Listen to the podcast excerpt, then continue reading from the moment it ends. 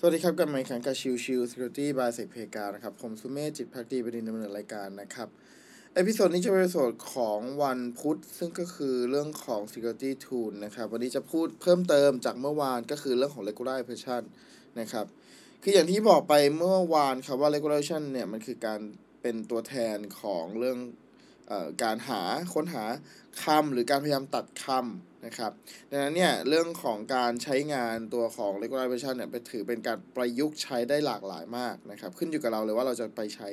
ทำอะไรบ้างนะครับทีนี้เรามาพูดถึงเรื่องของ syntax คร่าวๆแล้วกันนะครับสำหรับตัวของ regularization นะครับโดยปกติแล้วเนี่ยถ้าสมมุติเราจะค้นหาตัวอักษรใด ๆนะครับ ตัวหนึ่งตัว เป็นอะไรก็ได้เป็นตัวเลขเป็นตัวอักษรเป็นอักษรพิเศษอะไรก็ได้นะครับ เราจะใช้เป็นตัว dot นะครับ แต่ถ้าสมมุติว่าเราต้องการจะหาค้นหาบรรทัดหรือหาคำที่ขึ้นต้นด้วยคำที่ต้องการจะใช้เป็นหมวดไอตัว ภาษาอังกฤษจะเรียกว่าเป็น circumflex ครับหรืออีกอันหนึงก็เป็นแบบ caret นะครับอันนี้คือผมไม่รู้จะอธิบายเพิ่มเติมยังไงด้วยด้วยความที่มันเป็นพอดแคสต์ก็อาจจะอธิบายได้ยากนิดนึงนะครับ แล้วไอตัวของ คาเลตเนี่ย แล้วตามด้วยตัวเลขหรือตัวอักษรอะไรก็แล้วแต่ที่เราต้องการ ยกตัวอย่างเช่นผมมีมีสตริงเต็มไปหมดเลย มีมีมีล็อกเต็มไปหมดเลย แล้วทีนี้เนี่ยผมต้องการจะหาเฉพาะของวันที่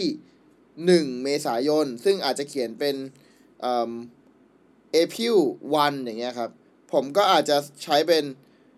c a l e t แล้วตามด้วย a p i l เว้นวรรคเอ่อหรือเป็น slash s นะครับเอ่อแล้วก็หรือ dot ก็ได้แล้วก็เอ่อหนึ่งอย่างเงี้ยนะครับ มันก็จะกลายเป็นตัดตัวของวันที่หนึ่ง a p i l หลอกของหนึ่ง a p i l มาแสดงผลเท่านั้น อย่างนี้เป็นต้นนะครับ หรือถ้าเราต้องการจะหาเฉพาะคำที่ลงท้ายด้วยตัวที่เราต้องการ ยกตัวอย่างเช่น ถ้าเราต้องการหา ตัวตัวของคำที่ลงท้ายด้วยหนึ่งอย่างเงี้ย เราจะใช้เป็นหนึ่งดอลลาร์นะครับ หรือถ้าสมมติเราต้องการจะหาตัวที่เป็นคำว่า doc อย่างเงี้ย ก็จะเป็น dog แล้วก็ดอลลาร์อย่างนี้เป็นต้นนะครับ ถ้าเป็นการแทนคำนะครับ ถ้าเป็นการแทนคำก็จะมีตัวอักษรตัวเลขเนาะ ตัวอักษรพิเศษ ถ้าเป็นตัวเลขอาจจะใช้เป็น slash d อย่างที่ผมพูดไปเมื่อวานนะครับ หรือถ้าเป็นแบบถ้าเป็นตัวเลขหลายๆตัว อ่า ก็จะเป็น slash d บวกนะครับ แต่ถ้าสมมุติว่าเป็นตัวเลขแล้วก็จะเป็น 3 ตัว ก็จะเป็น slash d แล้วก็วงเอ่อปีกาเปิด 3 ปีกาปิดอย่างเงี้ยนะครับ นั่นคือตัวของการใช้งาน นะครับ แล้วก็ถ้าเป็น slash d ใหญ่นะครับ ก็คือค้นหาอะไรก็ได้ที่ไม่ใช่ตัวเลขนะครับ จะเป็น dot ก็ได้ เป็น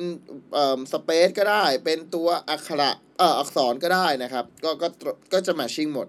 นะครับ ถ้าเป็น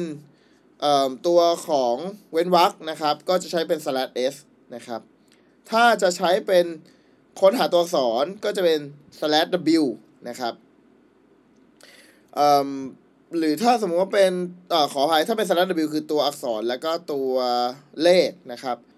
ถ้าเป็น slash w ใหญ่จะเป็นค้นหาอะไรก็ได้ที่ไม่ใช่ตัวเลขและตัวอักเอ่อและตัวอักษรอ่านะครับ ถ้าใช้เป็นอักขระพิเศษมาใช้ในการเสิร์ชนะครับ อย่างเช่นเป็น star อย่างเงี้ยคืออะไรก็ได้ครับ มีอะไรมีหรือไม่มีอะไรก็ได้เอ่ออย่างเช่น สมมติว่า at แล้วก็ star ก็คืออะไรก็ได้ที่มี at อยู่ข้างหน้า ส่วนที่เหลือข้างหลังเนี่ยเป็นอะไรก็ได้หมดเลย ทั้งหมดเลยนะครับ ถ้าเป็นบวกก็คือมากกว่าหนึ่งอย่างที่ผมบอกเป็น slash d บวกอย่างเงี้ยนะครับ ก็ซึ่งซึ่งอย่างที่เห็นครับว่าตัวของ regularization เนี่ย ถ้ามันไม่ได้ถูกใช้งานจริง ๆ เนี่ย มันค่อนข้างจะจำได้ยาก มันต้องเน้นความเข้าใจ เน้นความประสบการณ์ในการใช้งานนะครับ อันนี้คือส่วนที่สำคัญมาก ๆ ของ regularization นะครับ ทีนี้ ด้วยความที่อย่างที่บอกครับว่ามันยากมากๆเลยอะไรเงี้ย ดังนั้นเนี่ยผมก็จะมีแบบตัวช่วยมาแนะนำบางตัวครับที่ใช้ในการ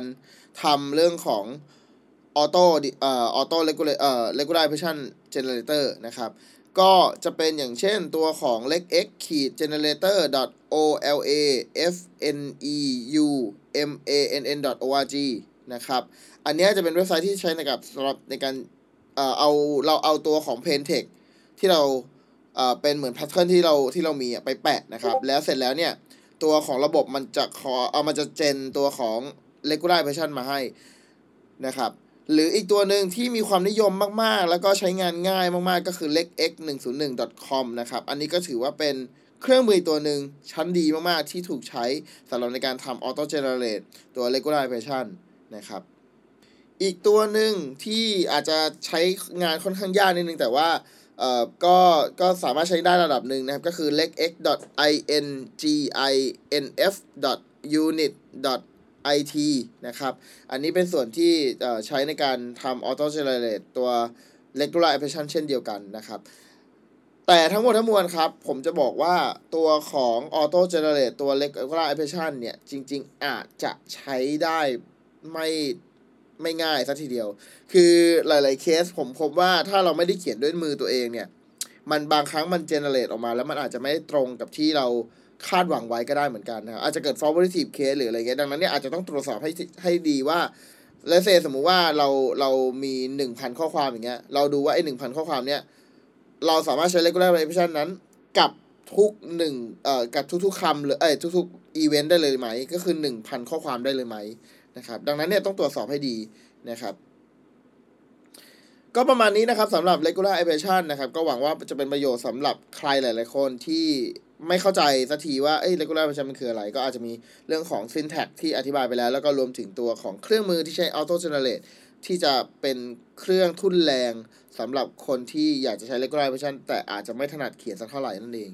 นะครับ โอเคพิโซดนี้ประมาณนี้ครับ ขอบคุณทุกๆท่านที่เข้ามาติดตามแล้วพบกันใหม่สำหรับวันนี้ลากันไปก่อนสวัสดีครับ